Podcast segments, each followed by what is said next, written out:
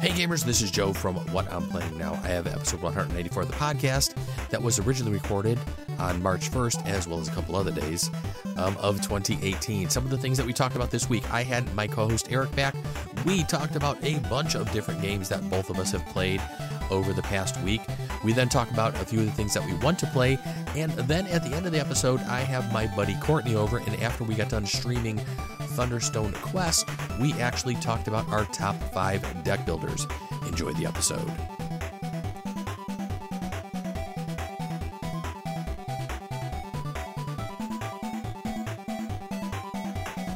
Hey everyone, this is Joe from What I'm Playing Now, and welcome to another episode of the What I'm Playing Now podcast. We are on episode 194 of the podcast. Thank you for joining me. As always, well, not as always, but as recently, I have a co host back with me. Eric is back in the co host chair this week, and I may actually have a couple of co hosts because I may have a couple of segments this week if I get another um, segment of the show recorded this weekend, which I'll tease. We might be talking some Thunderstone Quest later on. But Eric and I are going to sit here and talk about some of the games we recently played. Eric, how are you doing? What have you been up to? Oh, you know, it's the same old stuff every week in, week out. Play some games, go to work, go to sleep, play some games. Time to make the donuts. Yep.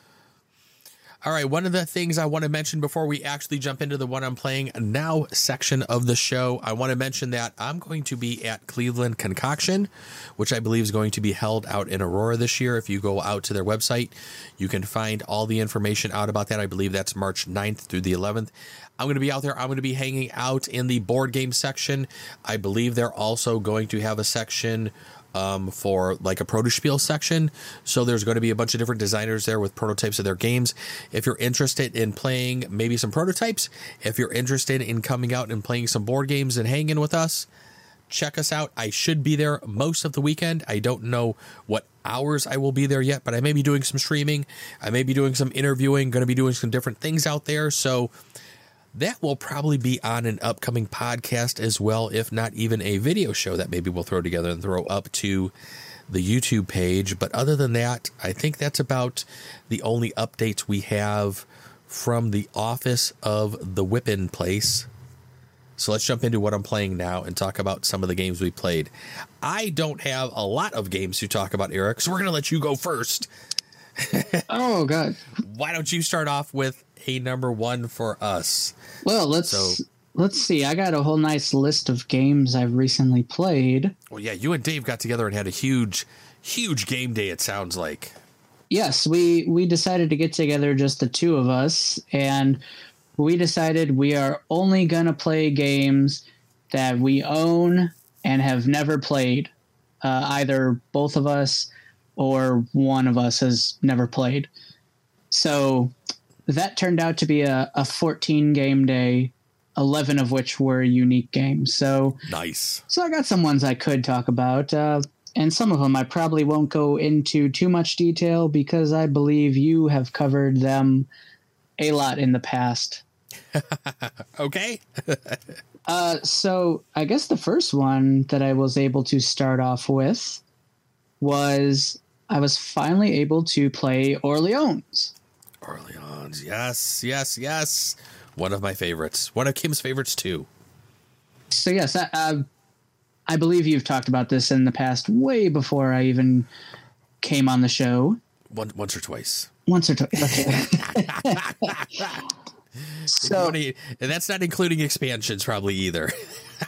no, we just played the base game, and right. I was glad to finally play this game because I do have have the game now, and we did play Dave's copy, but I have the expansion, and maybe I will uh, try to do some solo play on it sometime myself and see how that works out. But um, without going into too much detail, I did really enjoy it. I can see how it's really maybe not much of a two-player game, but it doesn't. Mm-hmm. It doesn't mean I didn't uh, enjoy it. I thought it was really good. I have a feeling it's going to be slightly different with more people, mainly because of the the map aspect.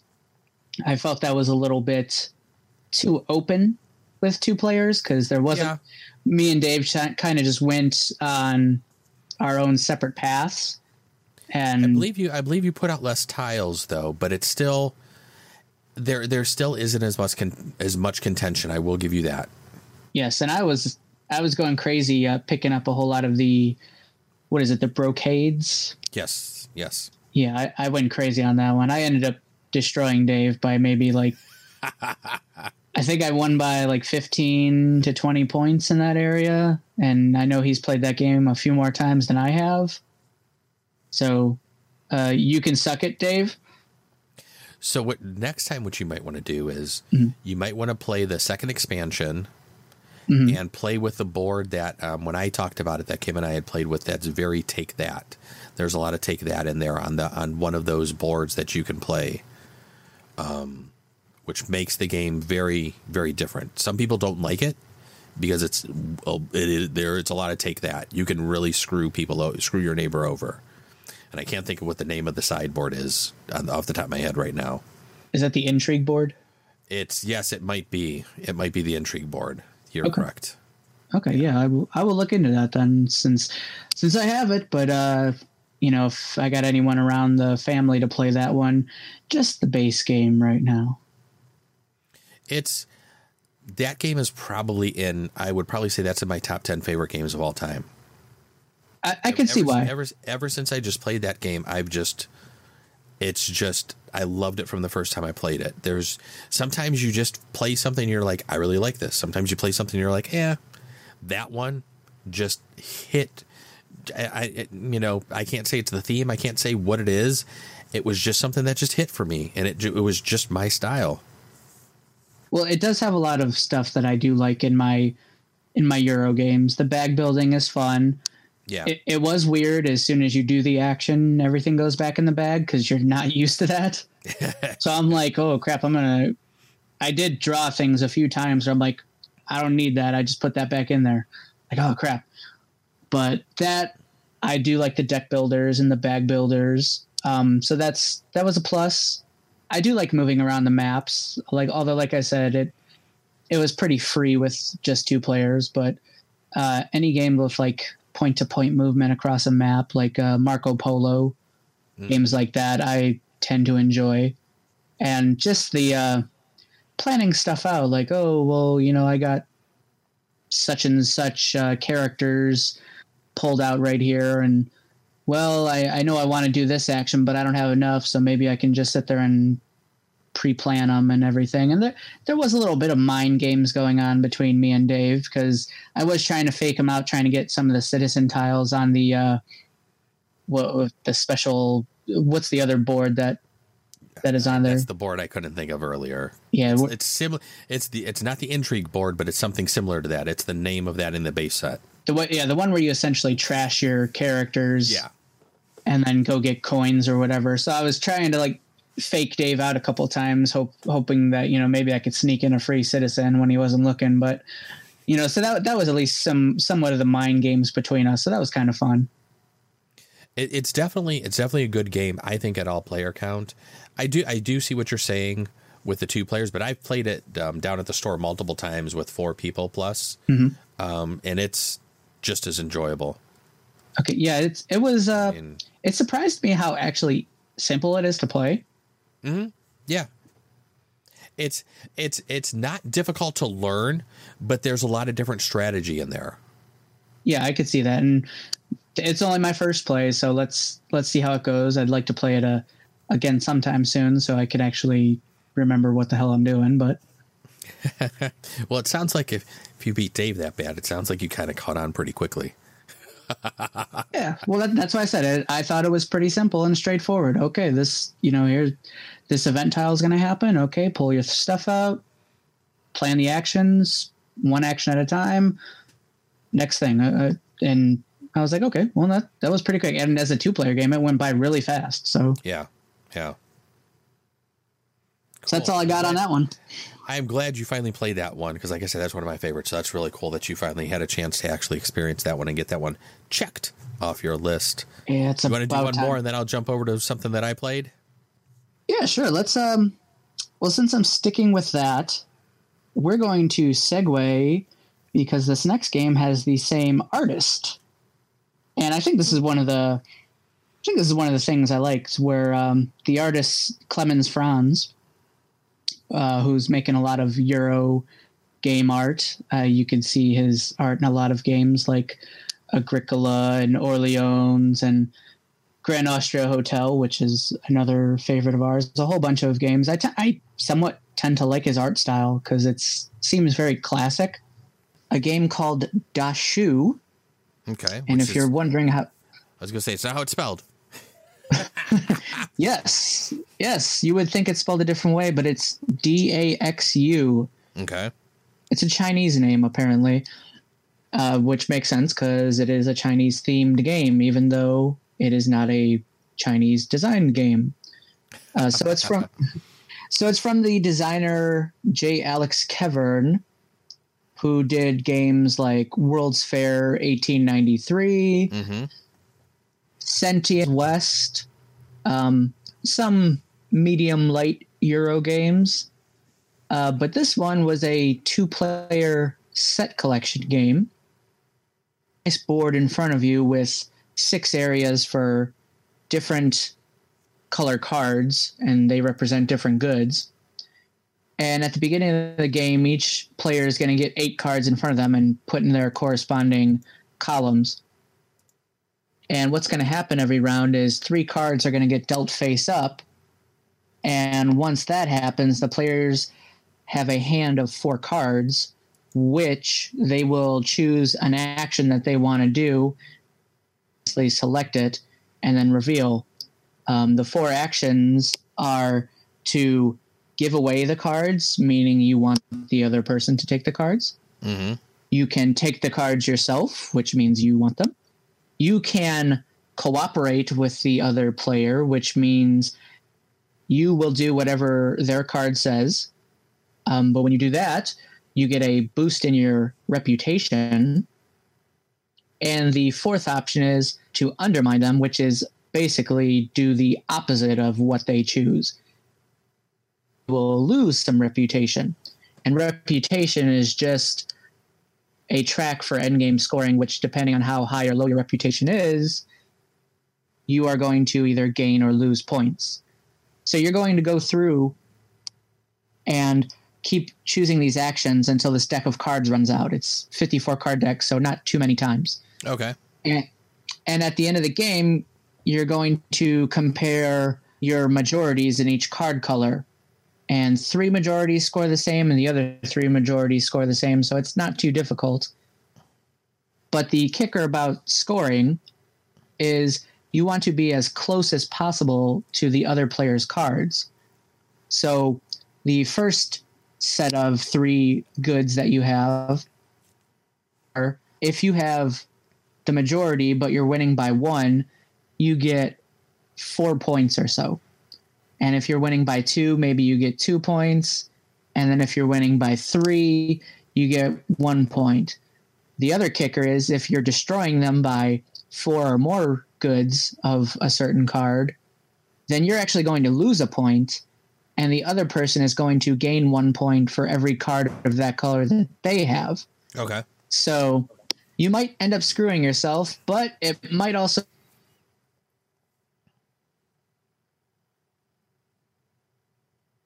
had all of one color and Dave had nothing. So instead of me giving him points, I just lost one. So that was kind of nice.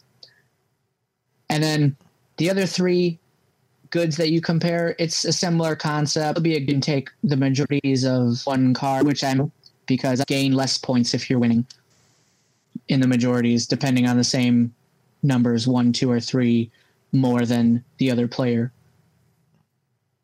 And uh, after you do all the scoring for six cards, you are going to get a bonus or negative bonus of your reputation, which it depends on how high it is. It goes from zero to nine, but that doesn't necessarily mean that you're going to get zero to nine points. I believe the the most you'll either gain or lose is five. Okay. And once you do that, you will count up the points, and whoever has the most wins. Cool. And about how long does the game take? It's a really quick one. I would say probably 10 to 15 minutes. Oh, so that's yeah, that's a nice quick one. Then you could knock out a couple of those in a night.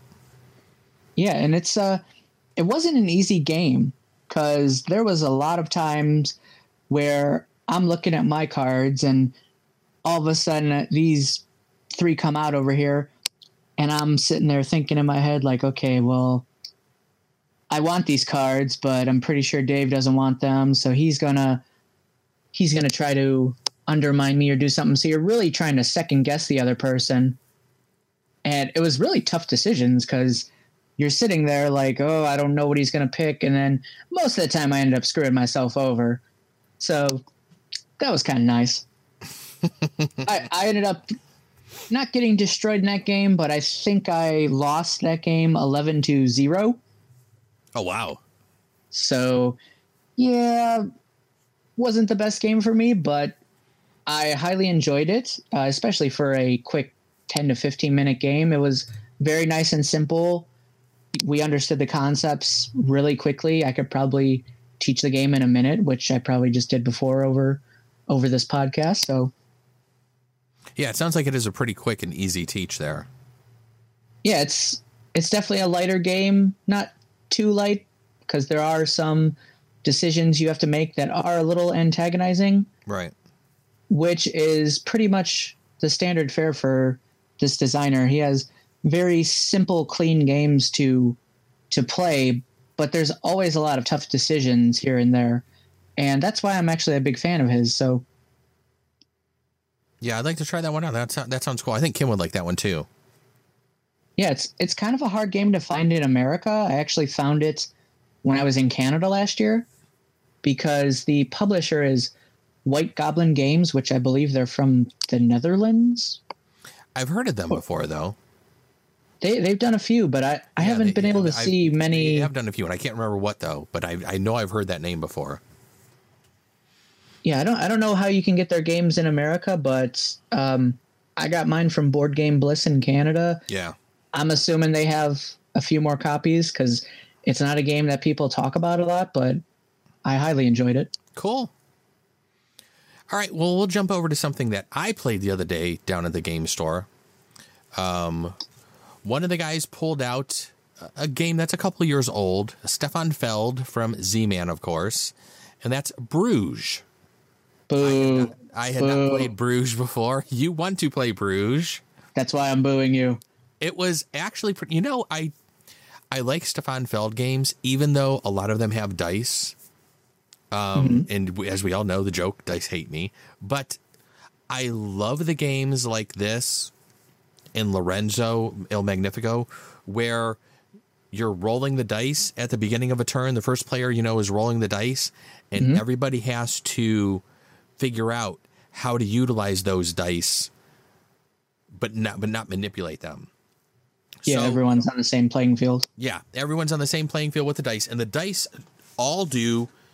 I don't want to say they do different things, but the different colors you can kind of have them do different things. So, on your turn, you're going to draw your hand back up to five cards. And the interesting thing is, I think there's like, um, looking on BoardGameGeek, it says there's like 165 cards that you're going to divide into um, actually different stacks is how Jim had me do it, and then we kind of put them into the tray and dealt some out, and then then there's basically two different trays that you're kind of handing around to people, and you're going to draw from you could draw from either deck, and the interesting thing is you can see the top of each card, um, which has the back of it, which will have a color on there, so you know what color that card is. You won't necessarily know what type of character you're getting because there's a lot of different characters in this game that all do different sorts of have different sorts of abilities and different sorts of actions that they can do. But you can essentially know the color you're going to get because with that color you can do different things and actions. There's going to be i think six different icons down the right hand side of a card that are some of the different actions which is like the first one is take workers. So if i play um, a red card i can take two red workers um, if I want to take money, I can play a blue card. I look at what bl- the blue die is on the board, and when you roll the die, you're going to put them in from you know numerical order from you know like lowest to highest. You know, descent descending order or ascending, however you're looking at the board. and you know, like if the if the blue die is four, I play a blue card. I can take four coins.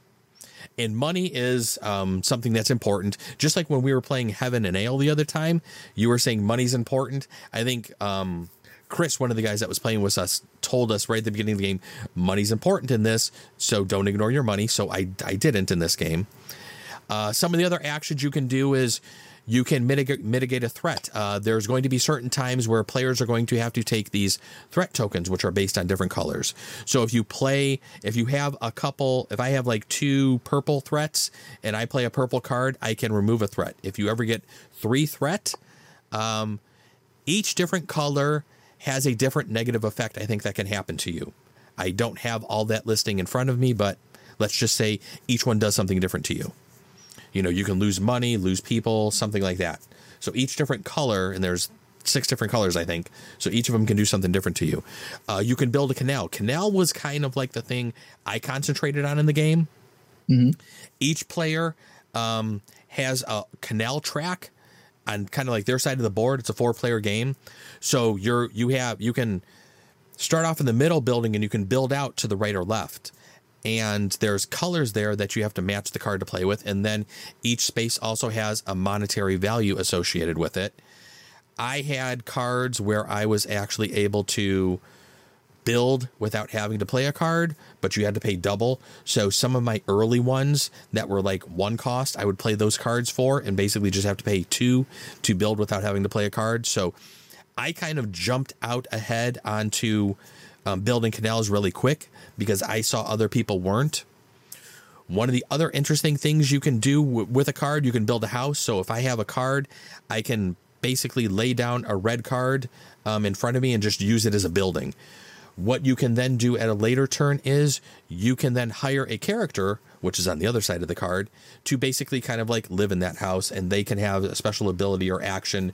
Um, that could be a one time deal if it has a little lightning bolt icon on there, or if it has um, like a meeple color on there, you would have to put a meeple on there, one of your little workers, to actually take that action. So that can be done multiple times, but only once in a turn. At the end of the turn, that worker would go away, and then the beginning of the next turn, you can on your turn you can replace that. Mm-hmm. One of the other things with um, the canal, the the canals, and a couple of the other things you can do in the game there are each player starts out with three tokens that are flipped face side, you know, um, that are flipped kind of like upside down, and they all are whoever has a majority of a certain thing in the game. So one of them was whoever has the most, whoever has the majority of canals for a turn can flip this over and gets four points at the end of the turn. Now that can change and fluctuate each round. So I may get it one turn, but then somebody else may get it the next turn, and if they have the majority, they get to flip theirs over.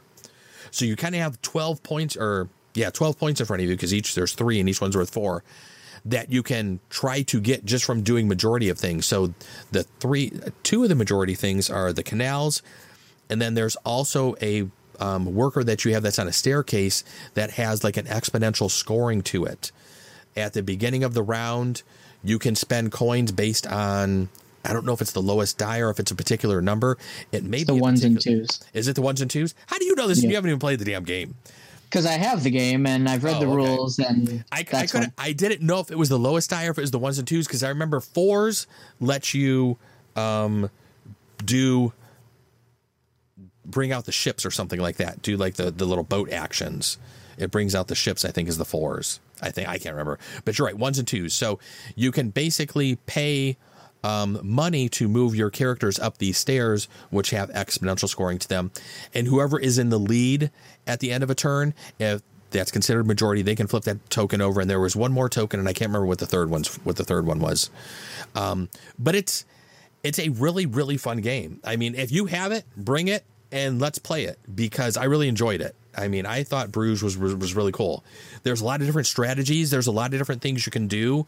Um, like I said, I concentrated on the canals and literally maxed my canals out.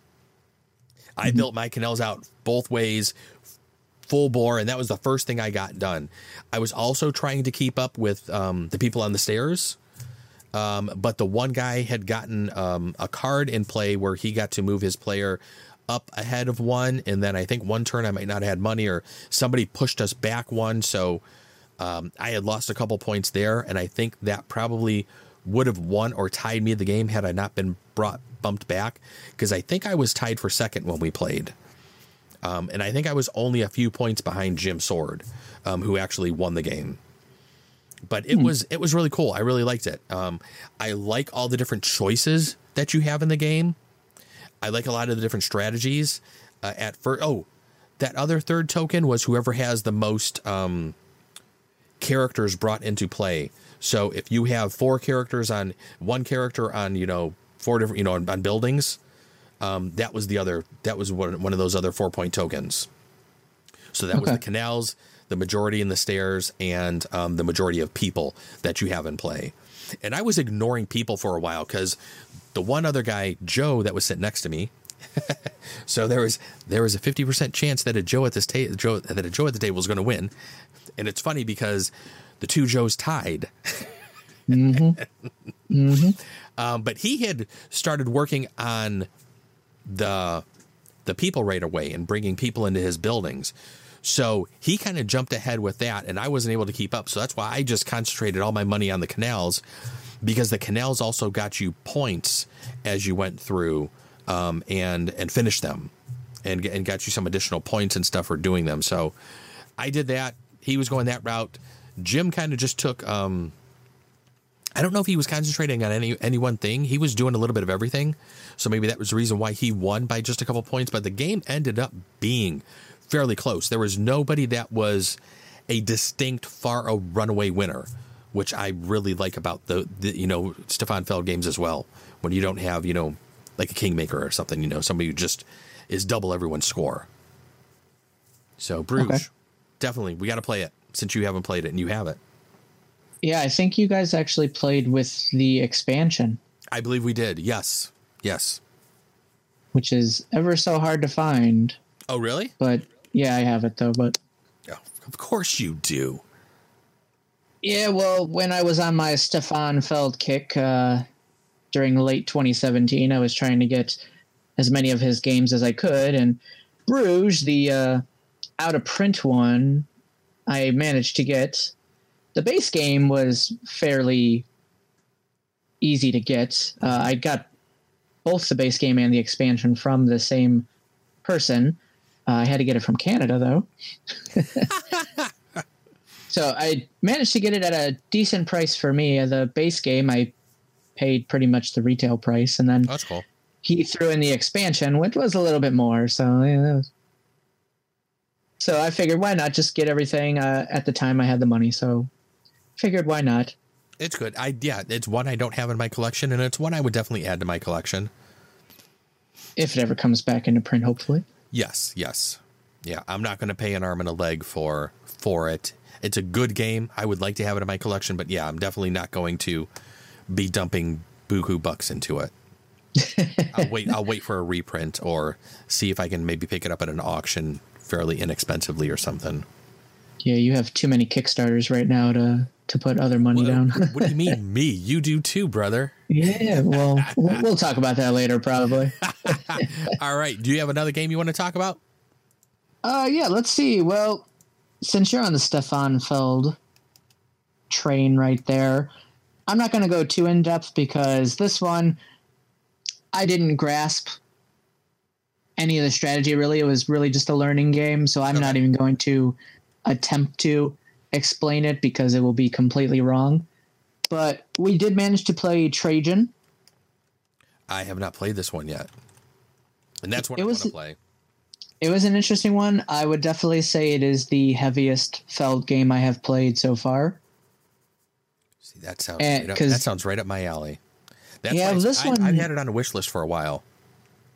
I, you know, I think it's a good game. I'm not sure if I would pick it up because I think it's not as accessible as some of his other games. Mm-hmm. And I believe the fact is due to the Mancala mechanism for your action selection. There's a lot of forward thinking in that game okay. compared to like Castles of Burgundy or Bruges, like you just said, or right. Bora Bora, where you do have the dice giving you a little bit of randomness every turn. So you're really working with the choices you have each round. Whereas Trajan, you're really just kind of going through and you have to plan everything out yourself. It's very much a time based game uh, where you have six spaces on your Mancala, and however many pieces you have on a certain square, you have to move that many spaces, dropping one off, and then you get to do the action that you land on. Hmm. So, I, I so far I like it. So far, this sounds up my alley. and then the other the stuff you do, there's six actions you can do, and it's really classic Feld where you just do a little bit of things here and there. Some of it's adding pieces to your board, some of it's moving guys around the board. It's an interesting game. Um, you, I liked how you can control the time of the game Okay. because however many spaces you move, you move a timer track around, and after a certain amount of time, based on however many players you have, it kicks off another round or part of the season. So that was a nice thing where you could actually control the the flow of the game and when it's gonna end and when certain things happen. I wasn't doing that so well because I was just making that thing move as fast as I could. Because I'm like, I ain't gonna win this game. I'm just gonna see what, how everything works, which is pretty much the first game for everything. You just see how everything works, and then you Right. uh, you figure out what you're gonna do next time. Cool. I definitely want. I next time you guys play that. I want to play that one because I've been wanting to play that one a while, for a while. I've had that on my wish list, and I've had my eye on that one. Yeah, I thought it was really good. I uh, I see why people like it. Like I said, it's not as accessible, but I think to guys who are medium or heavy Euro gamers, you might get a little bit of a headache the first time, but I don't think it was that hard to understand. Cool. Now that that makes me want to play that one even more now. Well, that's what I'm here for, just making you spend more money. Gee, thanks. Well, the next thing I could talk about is a game that um, Kim and I have been. Kim and I just actually played earlier. You haven't played it yet, and I did not realize you played it, so I'm not going to go into it too too much. But I at least want to mention we played Dragoon. Okay. Dragoon's a small game from Lay Waste Games. Now, I've talked about this original. Uh, I think I talked about this on the podcast, so I'm not going to go into too too much over it. Um, essentially, even when Kim after she started playing it, and um, when I was explaining the game to her, she was just like, "Okay, this is literally a copy of Hoard, the video game, which we have on our PlayStation 3." And if you have never played this game, you're flying around a dragon. It's a dual joystick controls. One joystick's controlling the dragon flight, the other one is controlling like him breathing fire. And you're starting off basically flying him around, trying to burn down settlements that are coming up, and you're collecting gold to take back to your hoard to where you're collecting money and then flying back out and just rinsing and repeating. As you get up to certain incremental dollar amounts, you can mm-hmm. do certain upgrades on your dragon to make him um, do more damage with his fire, fly faster, give him more shield, have more capacity, um, stuff like that. But the whole dragon, the movement, and the fighting thing, you can even fight each other. And the person who loses drops their gold that they're carrying and then is instantly sent back to their hoard to where they're heal up and then they can fly back out. Hmm. There are also a thief. There's also a thief that runs around and as you enter the game, he will come into your lair and will start stealing your money. And if you don't get back there in time, you lose a multiplier that you get. The longer you stay alive and don't die, the longer the thief doesn't steal from your lair, um, you have a multiplier that increases, and then the more money you're collecting goes through that multiplier. So you can get a, you can get up to a three times multiplier for your score. So, but the minute you die or the minute the thief steals from you, that multiplier goes back to one. Hmm. So the thief and everything just about that hoard video game when i mentioned when i mentioned to kim and then here's what the thief does kim's like there's a thief in this game.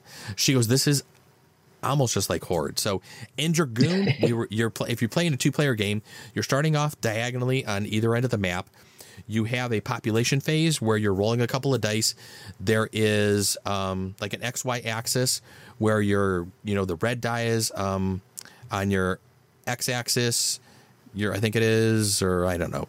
The red is vertical and the black is horizontal. Okay. And um, whatever whenever you're rolling, like if you roll a two red and a six black, you find that spot on the grid and you put down um, a village tile. If you roll that number again, that village flips over to a city. Villages score you less points if you have if you control it. Cities score you more points if you control it. So during the population phase, you're going to roll. Um, since we were playing two players, it's two plus one. Um, we were roll, we were bringing out three tiles each round. If you roll the the spot that your lair is on in Dragoon, it will move the thief up three spaces. The minute the thief actually has gold, you will roll two dice to see where his treasure chest lands on the board, and you can then go loot his treasure chest. Okay. The next thing that you can do is each person draws a card at the beginning of their turn. Each player can do three actions. You can move. You can um, move onto one of the spaces and claim it for yourself by putting one of your metal um, kingdoms on there. You can, if somebody has, if some if some space is already claimed, like if Kim had a space claimed, I can move on there and I can just claim it, which would basically remove hers and put mine on there. It's still one action. You can actually attack each other. If we move into the same space without doing an action, you instantly do combat. Each of you rolls a six sided die. There could be cards that could um, manipulate the damage you do in combat. Winner basically gets three gold from the loser, and the loser gets sent back to their lair, to their lair to their lair.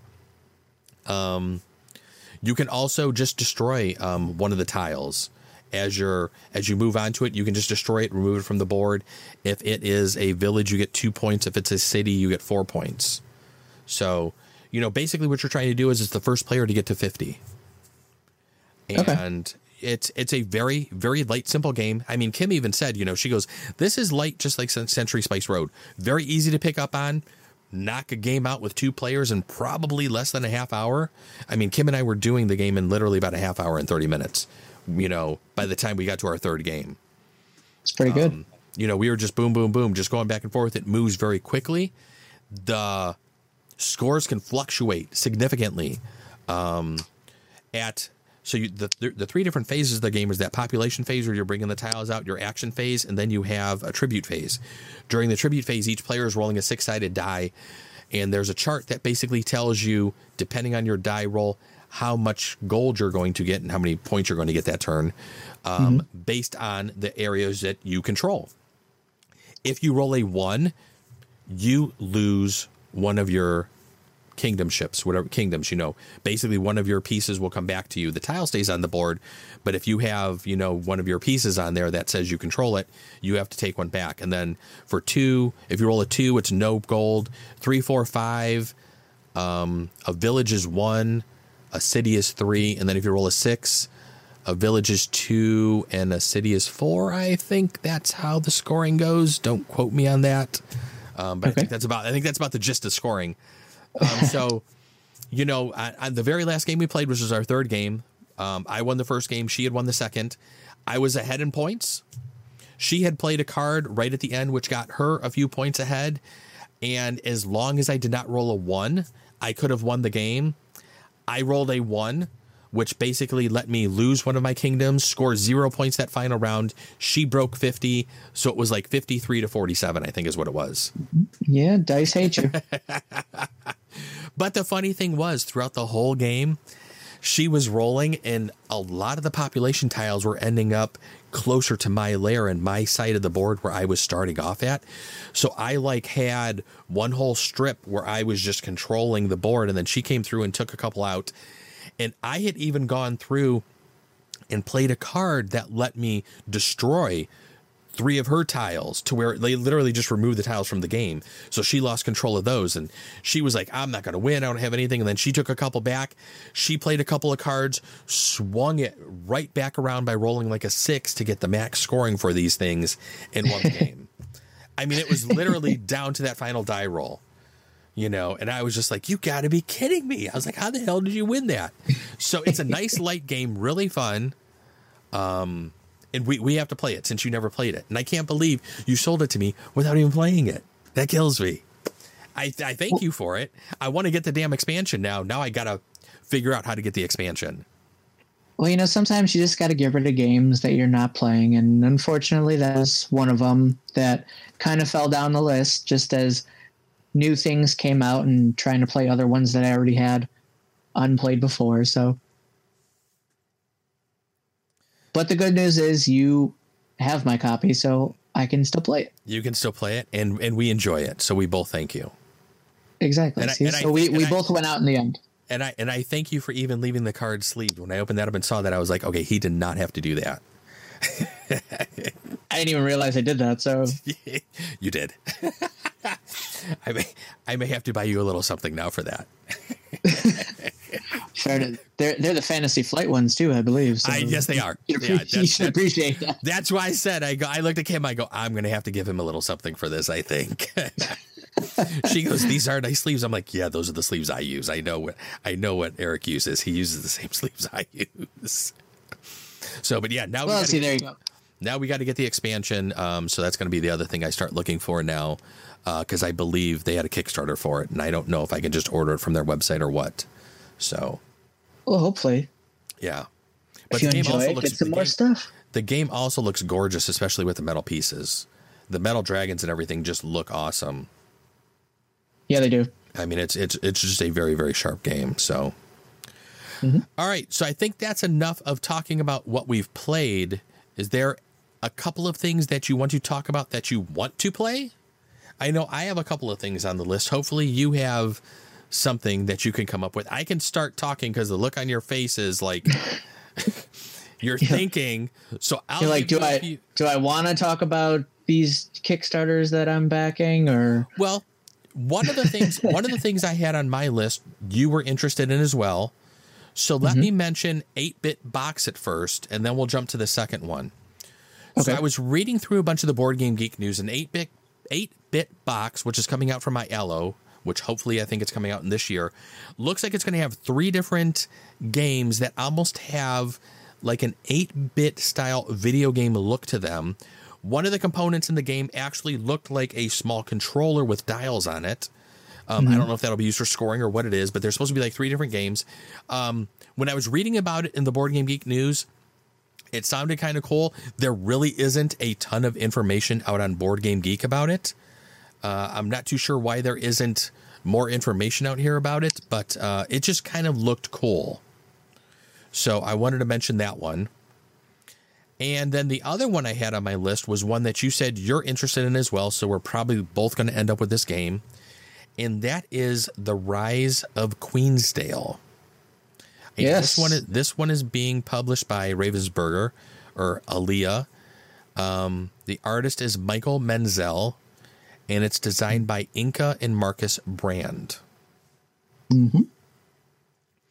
And just from reading some of the description that I saw out on the BoardGameGeek news page when um, I believe it was Eric Martin posted this stuff, um, one, it sounded cool because I believe it's going to be a legacy style game. And two, it the components and everything just looked, the look of the whole game just looked really cool. yeah, it's something I, I know I've seen a video on um, within the past few weeks or so. It looks interesting.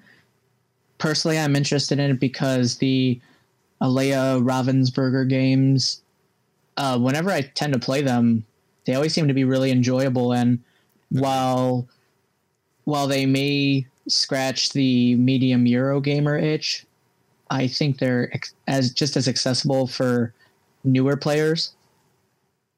Like for instance, Castles of Burgundy is in Yep. that line, and Yep. you know that that's a that's a good medium game. But I've shown my family how to play that, and they've picked it up pretty quickly. N- Maybe not the uh, the strategy at first, but they know how to play it, and they've they've beat me. So it's got to be somewhat easy. You know, it can't be hard if I'm losing. Yeah, and this one, this one, like I said, this one, the look of it. Um, I didn't watch the video. I see that there is a video out there on BoardGameGeek. I had not watched it yet. I was just reading, like I said, what they had put there, and just looking at some of the the pictures that had been posted. Um, it looks like it's uh, t- will take up a lot of table space, Uh huh. which sounds awesome.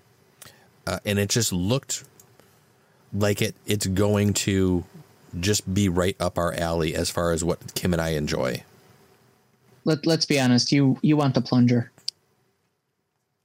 You know, it's it's a purple plunger. You can't go wrong with it. Exactly. See. So hopefully it's purple and not pink. Hopefully the screen on my um, computer here is displaying that correctly because it looked purple in this one picture. It does not look pink. It looks more purple to me. So, but I, it just looks cool. So I'm really, I'm really looking forward to this one and finding out um, some more information about it. Yeah, the only bad thing is you can't really talk about it too much on the podcast because you don't want to spoil anything for anybody when you're going to play it. So, yeah, exactly.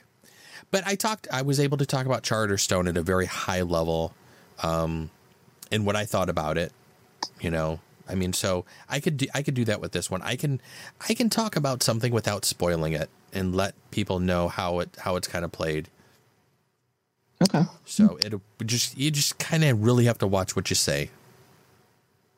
Because even even with Gloomhaven, I was trying to when you know when I've talked about playing the Gloomhaven and all the games I've played, I've tried to not go into too too much detail, you know, because I don't want to spoil certain things, you know, that people may may run into in that game. So. Mm-hmm. Is there anything in particular that you are looking forward to playing that is on your list of what you want to play now? Well, we do have. I do have a couple Kickstarters. Me, the pretty anti Kickstarter person. Yes. so, uh, first, I am backing Edge of Darkness, which I believe you are as well. Yep, that is correct. So that was I've, based. I've, I've already played that one, so yeah, I haven't played that one, but that's based on a few podcasts ago when my wife said that Mystic Vale was one of her favorite games, and I said, "Okay, card crafting game, let's get it." So that was an easy one to to grab. And then the yeah, other one that, that I am was, that, ex- that, was a that was a day one back for me. That was instantly Same day here. one. Yeah.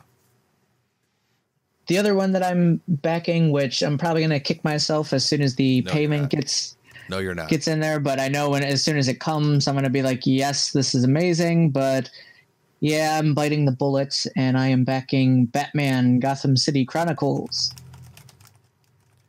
And Dave and I thank you immensely.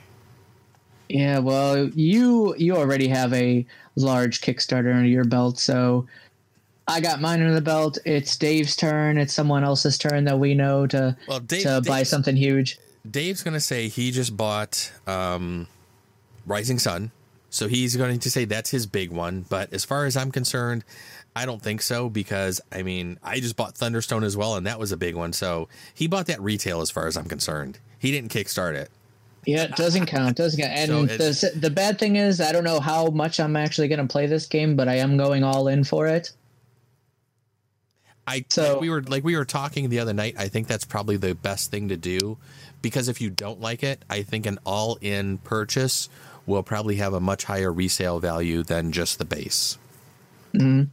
And so. and just based on all these stretch goals that I keep seeing and all these updates and what's actually coming in just the base game, it's like wow, man! Like the, if if you're a Batman fan, like you're really gonna get a nostalgia trip and a lot of bang for your buck. It seems like because they're they're just adding like every character you can think of, and there's so many different ones. They're they're really pulling the deep cuts out of there for some of these. And you're like, man, I would have never heard of some of these people if I hadn't played the Arkham games.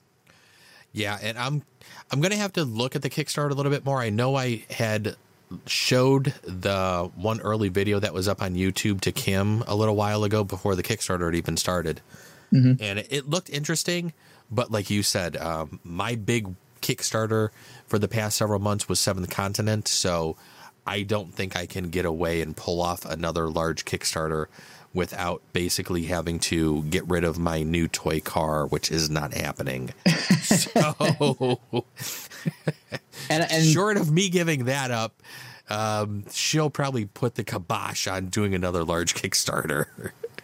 yeah, at least, at least the nice thing is, is I am a very anti DC person. I never really liked any of their stuff, superhero wise, except for Batman. So Uh, you know, I'm kind of right there with you. I've really preferred more Marvel characters, Mm-hmm. but there has always been something about Batman that he's one of my tops.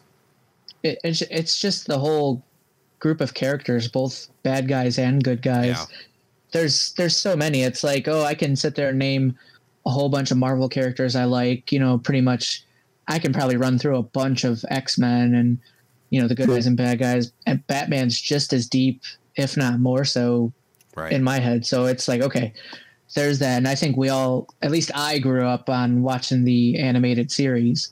So Even though I am older than you, I watched it as well. uh-huh, I think it's on Netflix, man. I'm going to have to go back and watch them now.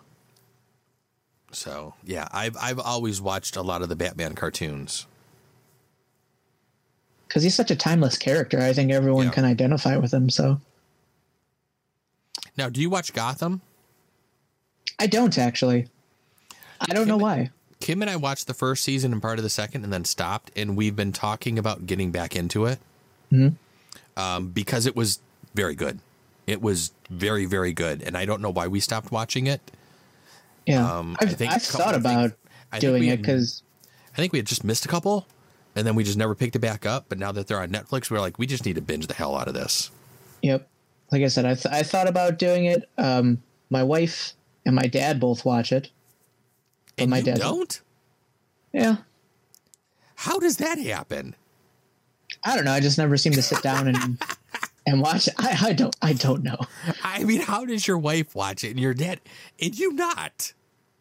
I don't know. I'm Yeah, probably just gonna have to sit down and do it. That's crazy. Yeah, well, now you got to binge the hell out of it, with, like like we do. It's it's great actually because what is it? I actually own a book that I read a while back. It was a it was a study on the psychology of Batman and certain characters in his series, and it was a really interesting thing. Hmm. Like it was it was literally psych was it psychologically analyzing, you know, Batman and the Joker and like what kind of um, disorders they have and why they may do this and such and such. It was it was a, such an interesting read looking at that in such a scientific way instead of Yeah, that would be. so it was a great thing and I should pull that one back out and see if if I could read up on that again. And I think that's what makes the character so great. Oh, definitely. And actually, I'm sitting here and I don't know where this came from, I see a Batman Pez dispenser. but I have a little Batman Pez dispenser here on my computer desk. I have no idea where it came from.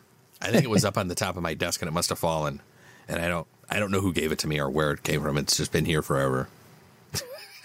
now, now see if, if I'm looking at the screen, I'm thankful that you didn't like put put it up to the microphone and be like, "Oh, Batman." Exactly. I'm Batman.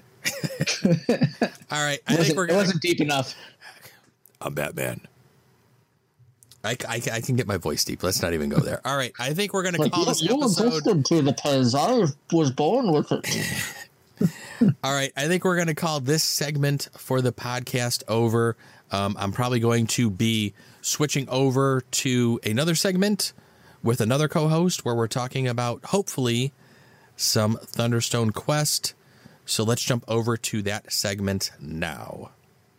Hey, everybody, this is Joe, and for the next half of the show, I'm going to sit here with my buddy Courtney, and we are going to go over our top five deck builders.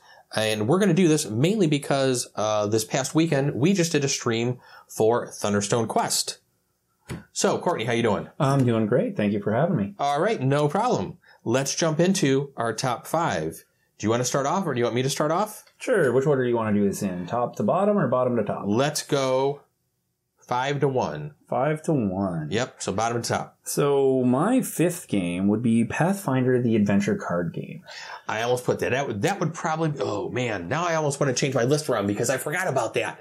I had thought about it earlier today and forgot to put that down. Okay, go ahead. Sorry. No, that's great. That's great. Uh, it's a game done by Paizo as the publisher.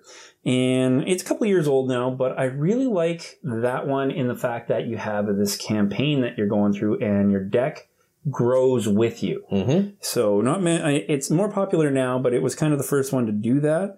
Um, plays with multiple players really well. You can swap guys in and out as you're going, so you don't necessarily have to have the same team. Which for campaign games, sometimes it's a little harder to get the same amount of guys to come in, and uh, it has that. The only downside is, is it can drag a little bit, and it has that escape mechanism where you don't do anything because your character is going to die, and you just repeat and repeat and repeat and repeat until either the whole party is toast or you uh, the rest of the party does it. So you're almost player eliminated, but you're not. So uh, if it were me, if I'm playing one off or two or three kind of stories in a row, I think I would go with this new Thunderstone quest, which I think might break into my top five with a couple more plays. Mm-hmm. But Pathfinder is still a game that I think everybody needs to play a couple of times. Um, I would definitely say it's a play before you buy because if you don't have that group that's going to play it continuously from start to finish, it feels un- in, incomplete. And I don't know if you know this, but down at the local game store where we normally play, I used to run the Pathfinder Adventure card game for about three years. No, no, I, I think you mentioned it once and, and I missed that, and I'm kind of sad because I have the first set and haven't actually gotten past uh, the mountains. Yeah, so, uh, So- I've actually never played through any of the scenarios in the base boxes. I've always done the society play. So Paizo, if you have a store, you can actually purchase these. They they have um, organized play, and they have a whole scenario that will fit along with each of the different boxes. Um, and I actually took my um, group through the first three um, boxes. And I'm when I'm talking boxes, I'm talking Rise of the Runelords, um, Skull and Shackles, and then um, Wrath or Wrath of the Righteous. Yeah, I So we've- the Rise of the Rune. We've played through all three of those, all the Pathfinder Society quests, um, adventures for those scenarios. We played from from those from beginning to end. Um, I have multiple decks over in the other room here. I, I don't even have those boxes in here. I actually have those on a shelf in the other room. Um, but yeah, one of the games that I wanted to get into that I have not had a chance with that's real close to us over here is Apocrypha. Apocrypha is the other um, game that was put out um, from Lone Shark Games. yes, Mike Selinker, um, that's his company. And um, I kickstarted that, and I've looked at that, and I have yet to even play that one. Oh, we'll have to break that out. So because, we, uh, if you like Pathfinder, if you like Pathfinder, Yes. we may have to break that out. That may be a I, good game I, I will us. be in for that. That is for sure. I uh, I looked at that Kickstarter, but at the time, just too many Kickstarters, not enough yes, funds. yes, that as that- as per life. and that happens. So my number five, I'm going to throw it out there to Tyrants of the Underdark. Um, this is based off of Dungeons and Dragons. This is um, one that is not only a deck builder, but also has a board to it for area control.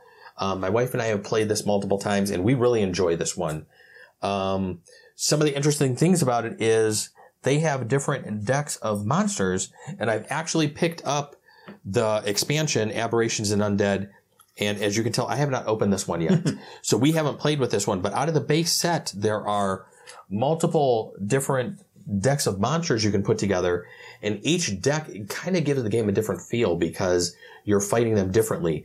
And I think the area control aspect to the board is something that's really interesting and kind of cool because I like deck builders that have a board to them. I mean, besides just cards like a Dominion style game. Oh, really? Really? You're gonna you're gonna rag on Dominion? I'm I'm not going to rag on Dominion at all. I've played it. It's okay. It's okay. That's it. You got to go for your four next. all right. My number four is going to be Clank. Clank is a favorite of my wife and mine. Um, this is a done, another deck builder that has a board. In this game, you are playing a thief. What you're trying to do is you're trying to work your way down into the dungeon. You're trying to steal as many treasures as you can from the dragon. You are trying to get above ground before the dragon just keeps you and kind of destroys you and kills you while you're underground. Um, the first player that actually escapes from the dungeon, gets above ground, and then gets out of the dungeon actually can start triggering the end of game. I think there's like four or five more rounds where everybody can try to get themselves themselves above ground. If you can get out of the dungeon completely, you do get some additional victory points.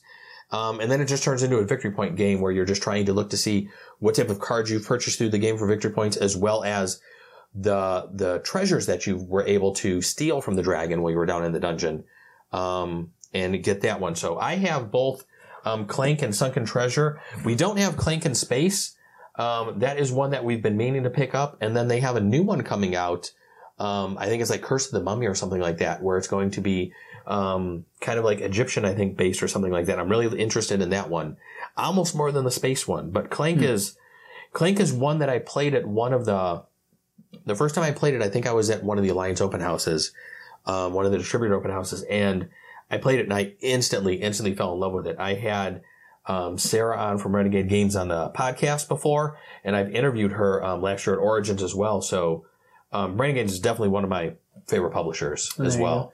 I haven't picked anything up from Renegade yet, and I've, I've looked very closely at Clank, especially considering, again, the local game store had a, a tournament of it, but I don't know, it just, I keep looking at it, keep going, I should play it, and, and something else always seems to fill that, that gap in time uh, for me. So one of these days I'll have to actually give it the, the playthrough it deserves so that I can Yeah. tell you you're wrong. It's a Um, lighter. It's a lighter deck builder. I would say. I mean, I wouldn't say it's it's heavier by any by any means, but just the board component to it and working your way through the dungeon, you're using the cards to not only fight things but move as well. Um, and there's certain times where you may just get a bad draw and not be able to move and quickly fall behind other people who are working their way out, which you don't want to do. So it's fun. Definitely, definitely something to try. All right. Well, my number four, here's where I get to tell Joe he's wrong, uh, is Dominion. Specifically, if you're going to get one of the two starter sets, I would suggest Intrigue. Uh, but that's just because my wife and I do like uh, a little bit more cutthroat, mean games, and we don't mind the attack cards. And that's the one thing that I like about Dominion is you can basically build the set of cards you're uh, you're you're purchasing from to to build your deck, dependent on the people you're playing with. So if they're very aggressive and they don't mind mean, you can make a very mean set. Right. And if they're more, I want to be on my own, play a little bit of uh, kind of solo player. Um, what's the word I'm looking for? Uh, solitaire, and just see who can get the best engine going. You can do it that way as well. And the game is super fast. Most of these deck builders they take over an hour to play. You can play two games of four people in an hour with Dominion, even if they're brand new to gaming. And it's a classic. And here's something I think your uh, your listener base will possibly not agree with me on, but it's the only Donald X Vaccarino game worth purchasing or playing, for that Wow, matter. Wow. That he, he's a one shot wonder, people. One shot wonder, and you don't have to go through all the expansions for Dominion. I think if you pick up the one of the base sets and Prosperity, you will get hours of play out of that game. And it is just one of those nice, smooth runs so simply. Mm-hmm. Like, like the mechanics and teaching of that game is so simple and it moves so fast. Even in a four player game, it's just click, click, click, click, and everybody gets their turn. There's no real AP involved in it because it is simple. It's do your actions, buy a card, discard, redraw. The end. The longest time, like, the longest time is shuffling. You're right. And I've, I have played Dominion. Um, I played a lot of Dominion digitally on the PC. And the first time I actually played the physical card game, um, I had never, I, I had already played the digital version. So I kind of had an idea of what to do, strategy that I could kind of use. And, um, the first game I played a physical Dominion, I won. Against people who played it regularly. Well, that's always fun. I like I like winning games, especially if I've never played the game before and, So- and come in and beat people. I thought it was kind of funny. It's I don't think there's anything wrong with Dominion. I think it's just with just the cards. I think it's just missing something I, for me. I mean, which which is completely fine. And there's there's another game on my list. The next one that we, I guess I can talk about if you're done talking about Oh Dominion. no, no, I mean So it's, it's, it's been around forever. It's been discussed. It's it's cool to hate on Dominion. I think that's wrong. It's still a game worth playing. I wouldn't say I hate Dominion. Dominion is a game I probably would never add to my collection. And I I would, I would, I would play it if people want to. If people have it in their collection or down at the store, if somebody pulls it out, I'll play it. I don't think it's a deck builder I need in my collection with the ones I currently have. and granted, I, I got it when it was Yeah. new. See, and that was I had the first time I had played Dominion. I had already been gaming for years, and it was just something I saw everybody else playing, and I had just never gotten into a game of it. I was always playing something else. So then when I finally did get a chance to play, I was like, okay, this is good. I really don't need it though. so the next one I'm going to talk about, my number three is Cthulhu Realms. This is based off of Star Realms. Um, this is only cards, so there is no board to this one. One of the differences between this and Star Realms is Star Realms is one on one, so you can only play two players. Uh, Cthulhu Realms, you can actually do four players. Now, I have probably played this game probably more than any other deck builder, um, because my wife and I love this one and we just play it two player. I've played it a couple of times a four player and it does work. But for some reason, my wife and I just really enjoy this game. I think this was probably one of the first deck builders I think that I introduced her to. Um, it's a little lighter. Learning some of the iconography on the cards would probably be the trickiest part of the game, I would say. But once you learn a couple of the different things and how to combo some of the different cards and those icons with each other, it's it's a fairly straightforward just deck builder. Um, but for some reason, we just have a lot of fun with it. It's a game we can knock out, like kind of like you said with Dominion. I would say that's our Cthulhu Realms is our Dominion. Okay. I never purchased Dominion. Um, I kind of picked up Cthulhu Realms because I kind of like the whole Cthulhu mythos, and everything. No, HP Lovecraft is definitely something worth exploring. Yeah. So it was one that just kind of fit my wheelhouse. And I was like, there is take that in there, which both my wife and I like with each other. So it was just kind of like a perfect game for us. And it's just, like I said, it was her first one. We just kind of glommed onto it and just played it a lot. And it's one we still, I think we played it a week or so ago. We had pulled it out and actually sat there and played it for an evening and just played, played several games of it. So Mm-hmm. Cthulhu Realms would be my number three. No, and, and, and I just, again, that's one I just haven't had a chance to try. I have my quick card game that we break out, and I think everybody needs that. Just Yeah. a, just the game you can pull out. Okay, you got half an hour, forty five minutes. You just need to unwind at the end of the day, and you have your one gaming partner. Those types of games, there's not very many of them that you can just break out both people know, and you just run right through them. Yep. And it's just it's it's a fun time, but it's a relaxing time. Yes. and I, Yep. I enjoy those games. For number three, I'm going to move to Tasty Minstrel. Uh, they did a space exploration game. Uh, I believe Seth Jaffee was the creator, and he did it trying to do a card game version of Twilight Imperium third edition. And it's called Eminent Domain. I don't think it's actually Twilight Imperium, but as a card, they call it a deck builder. I think it's more of an action selection hand management game Yeah. but you are building a deck. And what you do is you have five cards you get to choose from on, on a board. When you choose that card, other players either get to do the same action off of that card, Mm-hmm. or they cannot follow and draw a card from their deck. And this is how you go cycle through your deck quicker. And it's all about how you can generate your uh, victory points at the end of the game. And I really enjoy this game. And I have the two expansions for it. And it just gets deeper and deeper and deeper. So when you're introducing somebody, you can do the base game, straightforward, kind of simple. And when you get into it a little bit deeper and you want to add those extra levels of strategy, a little bit more take that, a little bit more area control kind of type. It's not really, uh, resource management, I guess would be a better term. It just flows so well. It's one of those games that's put together in a way where the mechanisms are simple, the strategy is a little deeper, and it just, it, like I said, it, it takes a little longer than maybe a Dominion. It's not a true deck builder in my opinion, but BGG classed it as that, so I'm cheating and I'm putting it on my list. And it just, it has theme that fits, it's intuitive to play, and I find that I can bust that game out and just run right through it. And it's like, even after a break of play, it just comes flowing right back. And it leaves you thinking about it after. If I would have done this differently than this, or if I would have done that follow instead of that card draw, games like that that stay stuck in my head are games I really enjoy. Yeah, and that's one that I think has been on my list to play. I don't think I've ever played it. I'm trying to think if I have, and I don't think I have. But I've wanted to try that one because I've heard about it a couple of times. Yeah, and I think it was one of the very first truly successful Kickstarter games too. Uh, now I didn't get it as a Kickstarter; somebody else I knew did, and then I picked it up as, as a retail game. But I did pick up the expansions when they Mhm. came out that way, and it just flows. It's just one of those games. If I had to relate it to something, it's like Citadel's action selection or Puerto Rico's action selection. Right. It's a deck builder. Yeah, that sounds cool.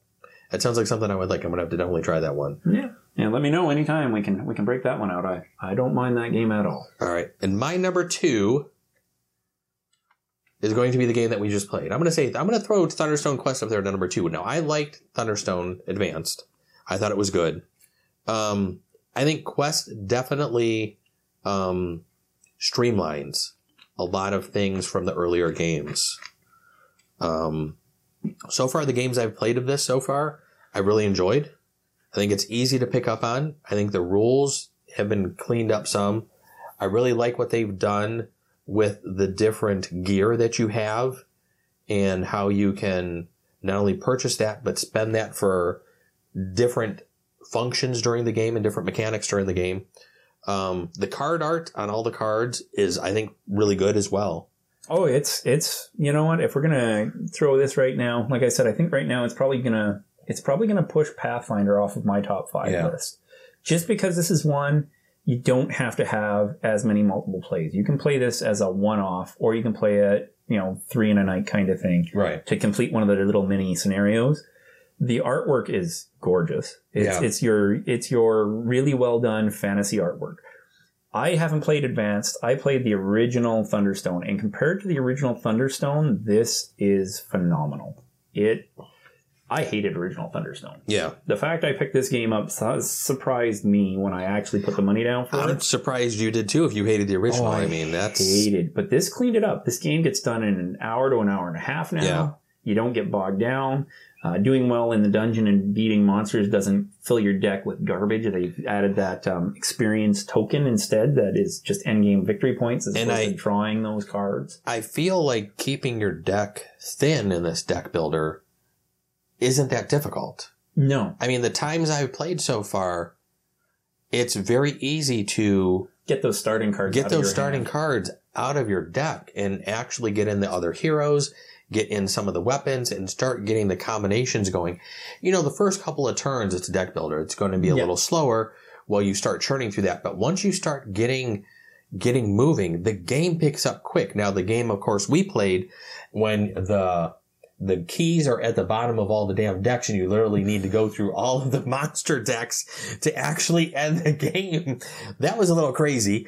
A horrible shuffling, I guess, on my part, but it was shuffled, um, because of the way I put the cards, the, the keys in there, but it just happened. And I mean, we literally chewed through all of the monsters, but then once, once we kind of started hitting the dungeon and were, were able to start knocking out some of those monsters, it, was, didn't take long. it didn't it didn't take long and we were able to stay in there multiple turns instead of constantly having to run back to town to heal or anything you were just even with succumbing to quite a bit of damage sometimes you would just be like i'm taking another turn in the dungeon and i was like dude you already got a lot of damage there and how, how are you doing that with so few cards but you were able to Yeah, no, it, it worked. Like you can really build, you can build a nice engine in this, and and it it's smooth. It you know it. I can see with more and more plays, I can get this game to creep up my list. yeah One of the things I'm going to say is, you can play this with with gamers, right? right Uh, you add the the side quests, you add the the the guilds to basically tweak and, and maximize what you can do. But I play this with my ten and my eight year old. And all I do is I take the side quests out and the, the guild out to simplify things for them.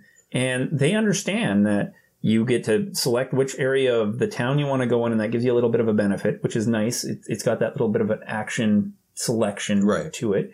And movement in the dungeon is simple.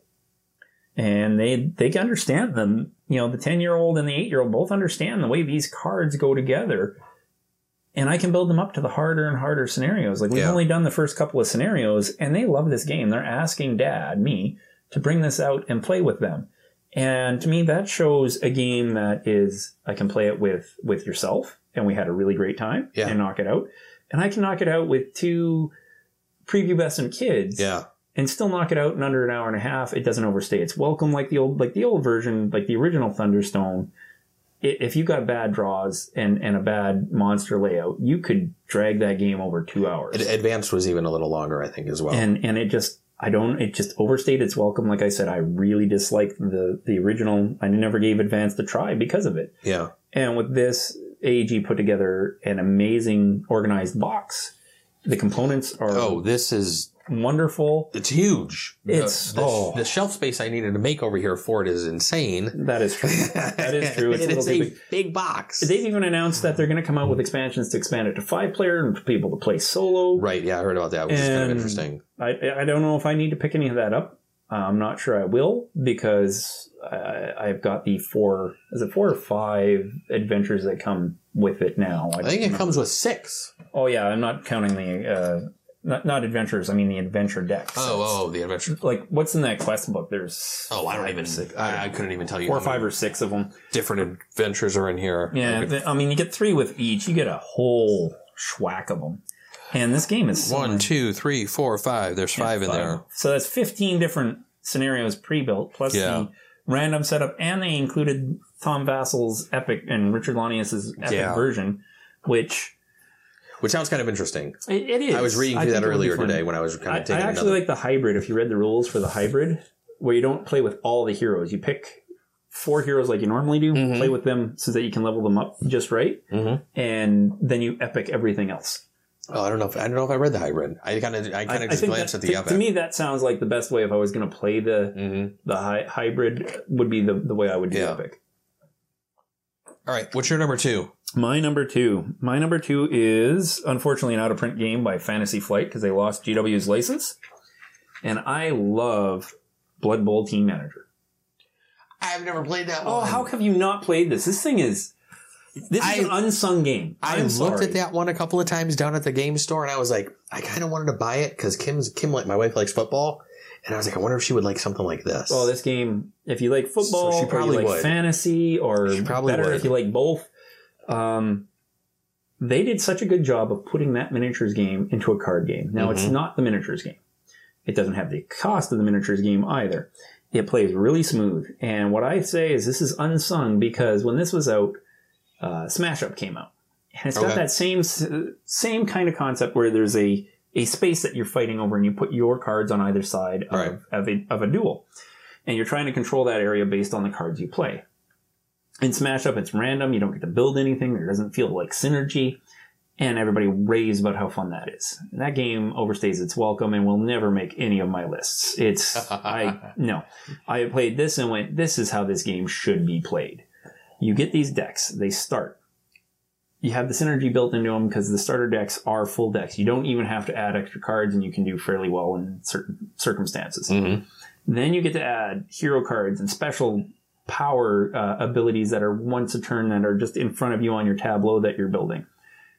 And the game is back and forth and back and forth. And even when you play with three and four players, there is the grand tournament where you're fighting. So everybody can fight over one area and then you can fight over each area. That just two players have to select when you're putting down on which areas you're going to try to use those resources and that hand that you drew in. The jokes you can make with this, like if you play the mummies, it's like, who's your mama? Yeah. because one of the characters is Mama Hotep, and That's you funny. can just the, the trash talk I've seen in this game. I always call this a filler game, and it's not. It's it's an hour and a half to two hour game with Oh, wow. people. I didn't realize it, that. It, it really you can go back and forth quite a bit with this game. It can play a lot quicker once everybody's familiar with the decks they're using. But normally when I teach it and we play a full four player game, it's probably in that hour and a half to a little over I don't know. frame. I don't know if I realized I play four players. I thought it was just two player. No, no, it's a Oh, wow. it's it's Okay. actually a really good. Mul- I like it better multiplayer than just two player. Oh, interesting. It, it- it's a three four player game for sure. Cool. And, and it, I'm really mad they lost that license because I, I feel that they're not going to come out with like there's two expansions for it and they really had room for at least one more, probably Yeah. two more because they don't have all the races that are from the actual miniatures game represented yet. And they haven't dropped the ball yet with that. Like Fantasy Flight did such a good job with that. The way they designed it, the, the smoothness of the game, it felt like you were a manager of a football team. Oh, that sounds it cool. felt like now I now I really want to play this one. It- it- like I said, I I usually break it out. It's like, oh, there's three of us or there's four of us. We got an hour. Oh, we can break this out, and then I forget that it takes a little longer to play than than other card mm-hmm. card building games or, or deck building games do. But I'm never sorry that I sat down to play that game. I have yet to have a bad experience. Cool. I have yet to have somebody go, I didn't like that game. And that's why I think it it it's probably the second most played deck builder in my set, Oh wow. uh, next to, to my number one, which which I'll I'll do. I'll, I'll let the host uh, finish it off. I was gonna say we can we have six sided dice here. We can roll. oh, you want to do the the Yeah. whole dice tower? so roll whoever whoever whoever rolls the highest gets to choose. All right. I got a three. So you want to go five. first or last? Uh, I'll go first. Like I said, I'll- Okay. I'll, I'll give the host the, the opportunity to have the, the last word here. Um, my best deck builder, I think it's more of a just it's the most played, and I've had the most luck with it with with new players. And the stories we come up with is Marvel Legendary. Okay. Uh, it's by Upper Deck. Yep. They they put together. They call it a semi co-op. We usually play the game as a full co-op because once you get out of the base box, that game will slap you. Yes. It is all about slapping the players down. So you really have to play together and not hose each other and go, I'm going to take this card because I know you need it, Mm-hmm. and it's going to break your deck if I don't let you have it. You want him to have that Yeah. at least to a certain point. Like once you've played it as many times as I had with that one group that always played it, we started bringing the semi co-op in, and and then it was a timing issue of when do you start counter buying Yes. cards for each other. Because once you start doing that, then the game drags a little bit, and it's one of those few games where there's the co-op acts, uh, the co-op aspect, where the mechanics of the game can fight back. yeah. If yeah. you start kind of gumming each other's decks up a little bit, or don't get the right, it, the the mastermind can come back and win that game yeah. from behind. It's not a matter of just oh we've we've reached that tipping point now we're just playing it out till we actually win. Yeah. And I don't have Legend, or I don't have Marvel, but I do have Buffy. Uh, okay, yeah, I no, I've, Buffy I've got I've got several Buffy. of them. I've got the Big Trouble in Little China. Right. Uh, I've got the Encounters uh, Firefly. The artwork on that one, the card quality. I don't know why they wouldn't use the same that they did for Marvel, but it's also an okay game. But no, the the Marvel one with the cinematic universe, you can get non gamers in. It's a very good gateway game because everybody know like it's so Yes. familiar. Yes. And then Very easy to pick up on. I remember when I learned it, I was like, okay, this is, Oh yeah, it's it's It was five like- slots. The the Yeah. villains move through it. The mastermind is is a different a sixth slot, and he's got a certain power when a certain card comes out. Like it's so easy to teach. yes. And the stories that come out, like I still remember one of the first games we played was against um, Apocalypse, and it, he had to steal a bank. Now I know the card. The scenario is rob the bank. Right. Apocalypse grew, took the whole building, and walked off. He beat the crap out of us heroes. He stole the bank, and that's, how That's we we actually wrote this storyline in our head while Yeah. we were playing. We had our our couple of characters that we wanted, and we fought so hard to beat him. And in the end, he basically picked the whole building up, hit us with it, and walked off with a bank. That's funny. Like it it leaves that story element that that feeling in your head, and I don't think I've ever just sat down and played one right. you play it and everybody's like, "Can- we play that? again?" And it's a, again, a little bit longer and it's got that board spacing and a little bit of a spatial element to it, which is nice. But nobody ever wants to play just one, especially if the mastermind kicks your butt and it Right. was just a few turns and you guys could have turned that corner. Mm-hmm. Or if you had it and you're like, haha, we got him kicked. And then all of a sudden it was like, whoop, whoop, whoop, and all of a sudden it's over. Yeah. And that's when I did, I actually did a live stream of Legendary Buffy, um, last week. Oh, And, didn't know that. um, I actually lost, um, on the last turn. So basically, Ouch. when I lost, it had I not drawn the card that I drew, um, to make me lose the game, I had enough to actually defeat the, the big bad one more time. And that would have been the fourth time and I would have won. But I drew one of the plot twists, which actually was the fourth one. Yeah. And on Legendary Buffy, they actually have a couple of different um, things different from Marvel. They have like a light and dark side of the board. Some of the cards um, react differently, whether it's in the light or in the dark, and some of the cards can affect that, and they get more powerful being on with different player characters being on different sides. So it's it's one that Kim and I have played several times, and we both like it. And I'm I've always been a Buffy fan, so that's why I picked that one up instantly. Yeah, no, my wife's a huge, huge Firefly, so we got that one. Yeah. And I mean, who doesn't like Big Trouble in Little China? Yes, true. right? Uh, I'm glad the Rocks remake of it got canned because that's that's that show needs to stay the classic that it is. Yeah. And with the Marvel, like I said, I, I wasn't gonna get into one of these deck builders where I had to buy multiple expansions, and I haven't picked up the villains and that set of it. I've just stayed with the hero set expansions. And between the movies and knowing a couple of people that were pretty strong comic book people, it's just turned into one of these such an enjoyable game to play with the stories that it itself can create, especially if you're aware of storylines from the comics, you can kind of relate that in. Yeah. And it just it moves so smoothly. I don't I don't know where they can go with it anymore, but they seem to always put some new little card twist in there. It'd almost be nice if they kind of in the next expansion just use, you know, couple cards from each of their, their previous sets and use those keywords again. Because it's starting to get its own lexicon Yeah. as big as a dictionary but uh, it's fun. It really is one of those games where you can sit down teach anybody to play it. It's so relatable in subject matter. The ip just comes forward and people will enjoy it. Mm-hmm. Now, now, what you it's just fiddly. what you just said about being accessible um, and easy to teach, my number one is not. My number one is probably the furthest thing from that. My number one would be Mage Knight.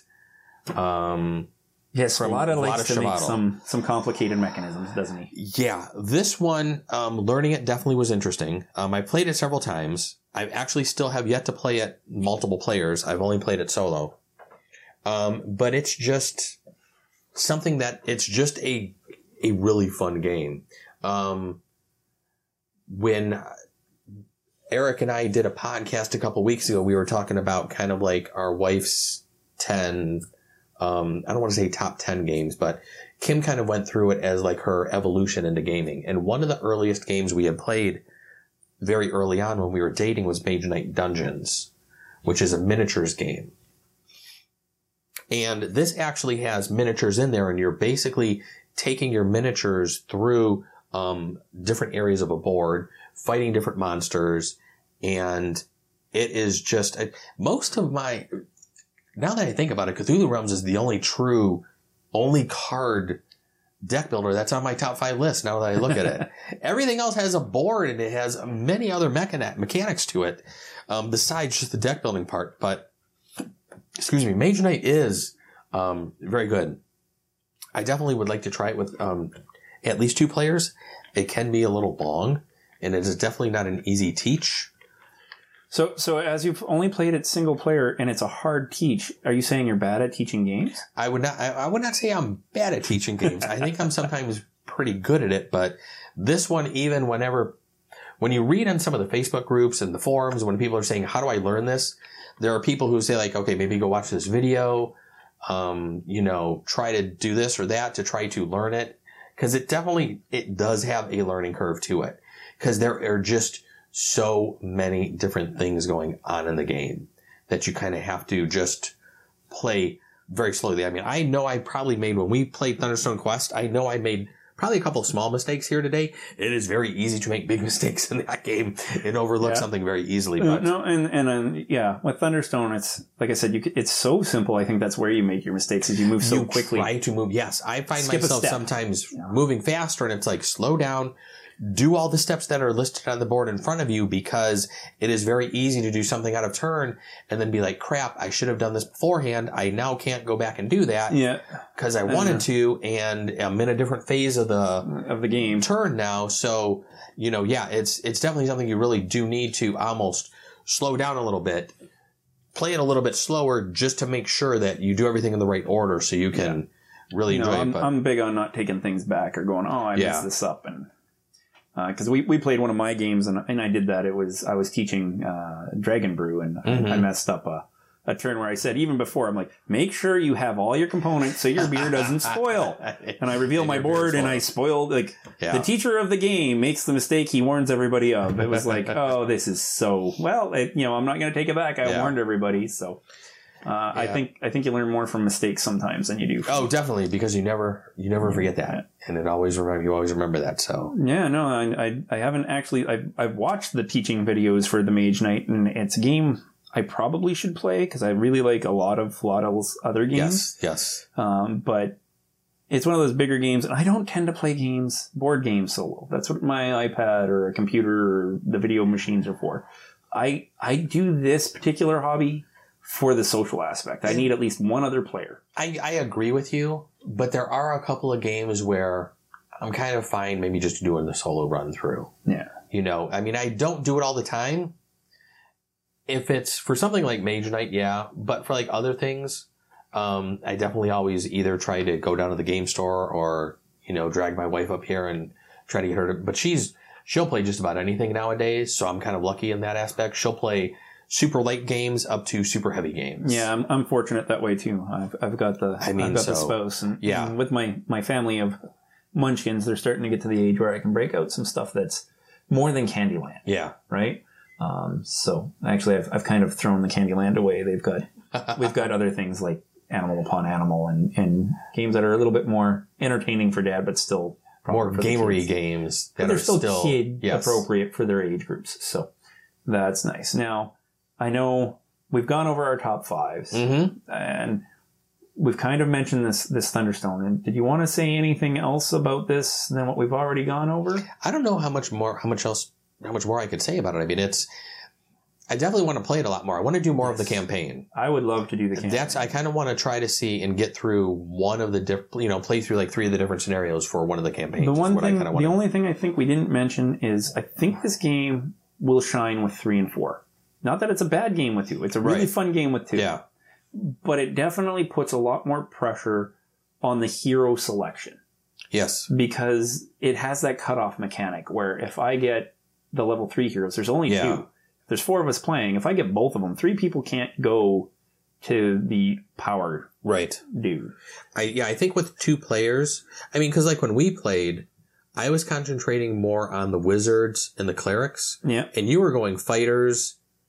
Um, and I think you had dipped into the clerics Just as a little bit. And I, I only had a level two Yeah. cleric. And I think I only had one level two rogue, and the rogue you had, you Came actually the got deck. from the treasure deck. You didn't actually even purchase an actual rogue. I purchased my rogue and leveled him up, but I was, I definitely try to stick um, with the wizard route and and I purchasing spells. purposely stayed away from it because you were so heavy on the wizards. And I think you did the same with the fighters. Yeah, I didn't even purchase one fighter. I think you actually purchased a wizard, where I don't even think I purchased No, a fighter. I got, stuck- I got my wizard through the treasure deck as well. Oh, that's right. That's right. Because I purchased, I went with the cleric to basically back up as a healer for my wizard because I figured the wizards, you know, wizards are a little squishy. So I figured a cleric might be a good backup for that. And I think that combo worked really well together because the cleric did give me some healing later on in the game when I was actually Yeah, you had more damage. sustainability in the dungeon than I did. I Yeah. got I got lucky being able to run my two and three card draws. Right.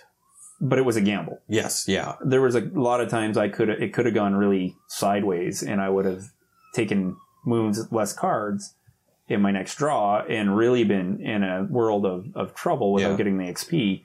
And I just didn't get I didn't get burnt by gambling. Yeah. There's some pusher luck to this, which is which is kind of a, a nice element to add. It is. It is. I was really happy with that, especially with that one card that I drew that let me roll, roll the six sided dice for damage, which Oh. I thought was kind of fun. That was fun. that was kind of nifty. Um, it worked for me, but um, yeah, I really like more times than it should have mathematically, Bug. but probably. And you know what? Usually the funny thing is, I always say dice hate me because dice normally don't roll my way. It's it's it's usually something. It's like I roll dice, and it's like, oh, that's okay, that's horrible. Um, but I really like it. I'm glad that they did come out with a new version. I'm glad that they cleaned it up some and it's much more streamlined. I like I like the player board. I think that is one of the things they did extremely well was- because, as you said, right in the front words of out you, of my mouth.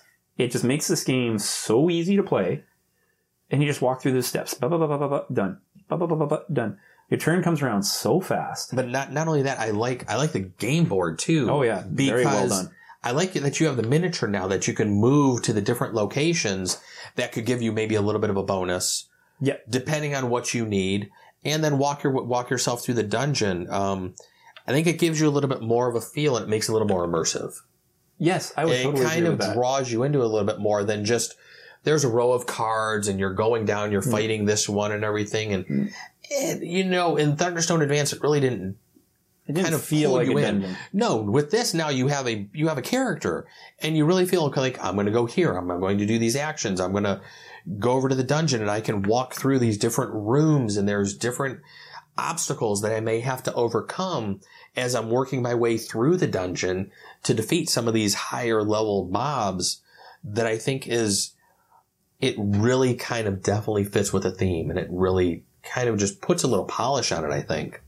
Yeah, no, it, it's it's more immersive for sure, and and they cleaned it up so well that the gameplay is so smooth. Like I said, you kind of almost have to slow down because you're Yeah. like, oh, I want to go here because I've already thought this all through on my Yes. on your turn or, or the two people before your turn because you had to shuffle and draw your new hand. You're like, I already know what I want to do on my turn, so I'm just and you're trying to rush ahead, and and you got to kind of go, okay, I got to do these in this right order, otherwise I can't do what I have thought out Right. in my head.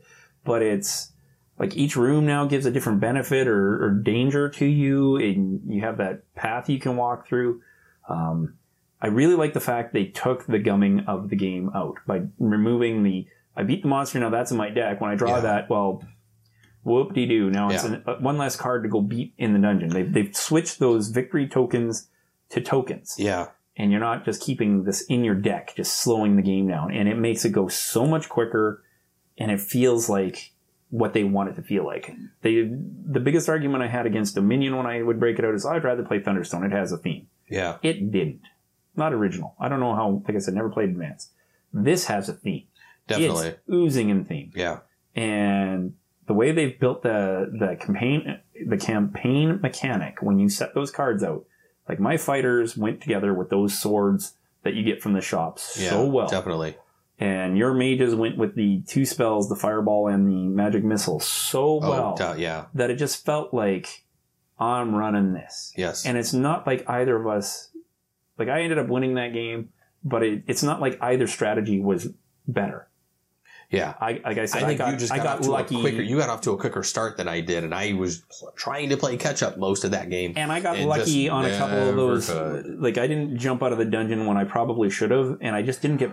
I didn't Yeah. get penalized for it this you, time around. You definitely pushed your luck, I think, in the dungeon some, and you, even with three and four card draws, it's you still got it to pay off somehow. at, at times, Yeah. yeah. Like I didn't get. I've, I've like I've played a couple of versions, and and that has hurt me in the past. Right. Today, just I got lucky. Yeah. at times. But I think that's part of the game. You got to sit there and go, can I risk this? Yeah.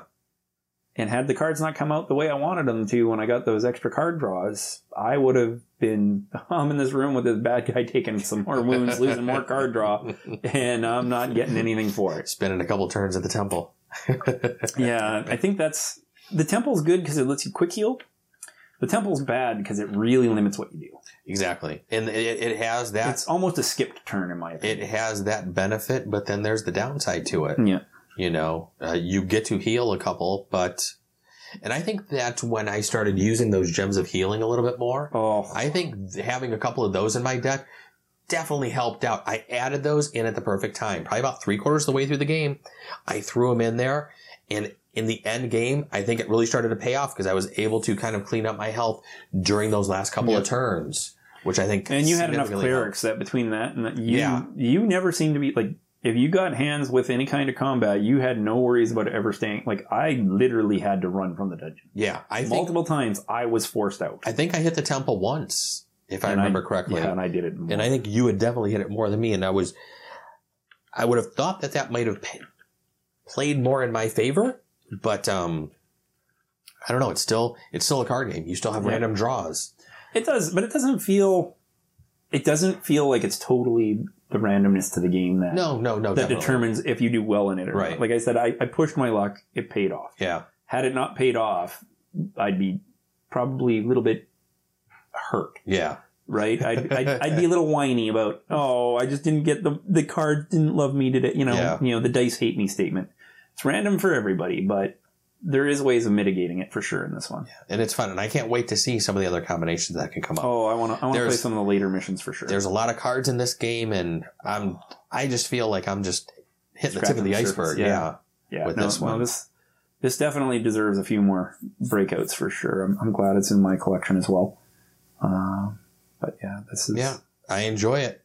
artwork's nice. So far, the theme in it is is coming out in a much bigger way than I anticipated from a deck builder. Yeah, uh, You know, it, it's for a generic IP, it's it's really hitting the mark hard. Yeah, even when I taught it to Kim last night, we were sitting here and I was like, I was like partway through the game, I was like, "Are you liking this one?" She goes, "I like this," and I was like, "Cool." yeah, I go, "Thumbs up," because I want to play this one a little bit more than just once. yeah, yeah. Like I said, if I give it a couple more plays, I think it's going to push its way into the top five for sure. All right. Well, I think that's all we have to say about um, some of our top five deck builders that Courtney and I have come up with. I'd like to thank him for not only coming over and streaming with me today, but recording this segment for the podcast. I now need to get to work on not only editing the podcast, but then start doing some video stuff, which may not happen until tomorrow. So, all right, everybody, we will catch you later. Thanks for joining us. All right, thank you. Well, hey, gamers, that is the end of episode 194. Thank you for joining us. As always, you can send some emails to what I'm playing now at gmail.com. You can also join us in some conversations over on Board Game Geek. We do have a guild over there, guild number 2440. On Twitter and Instagram, you can follow us at what I'm playing now. Don't forget to drop the G like I always say. On Facebook, just do a search for what I'm playing now. You can subscribe to us on Twitch at twitch.tv slash what I'm playing now and on YouTube, which is youtube.com slash what I'm playing now. Hopefully you like the new format of the show and hopefully I can continue having some more guests and co-hosts on the show so we can talk further about games that we are playing and games that we want to play. But everybody knows what to go do. You go play some games, and then don't forget to let me know what you're playing. Now, until next week, everybody, you have a great week gaming, and we will talk to you later. Bye bye.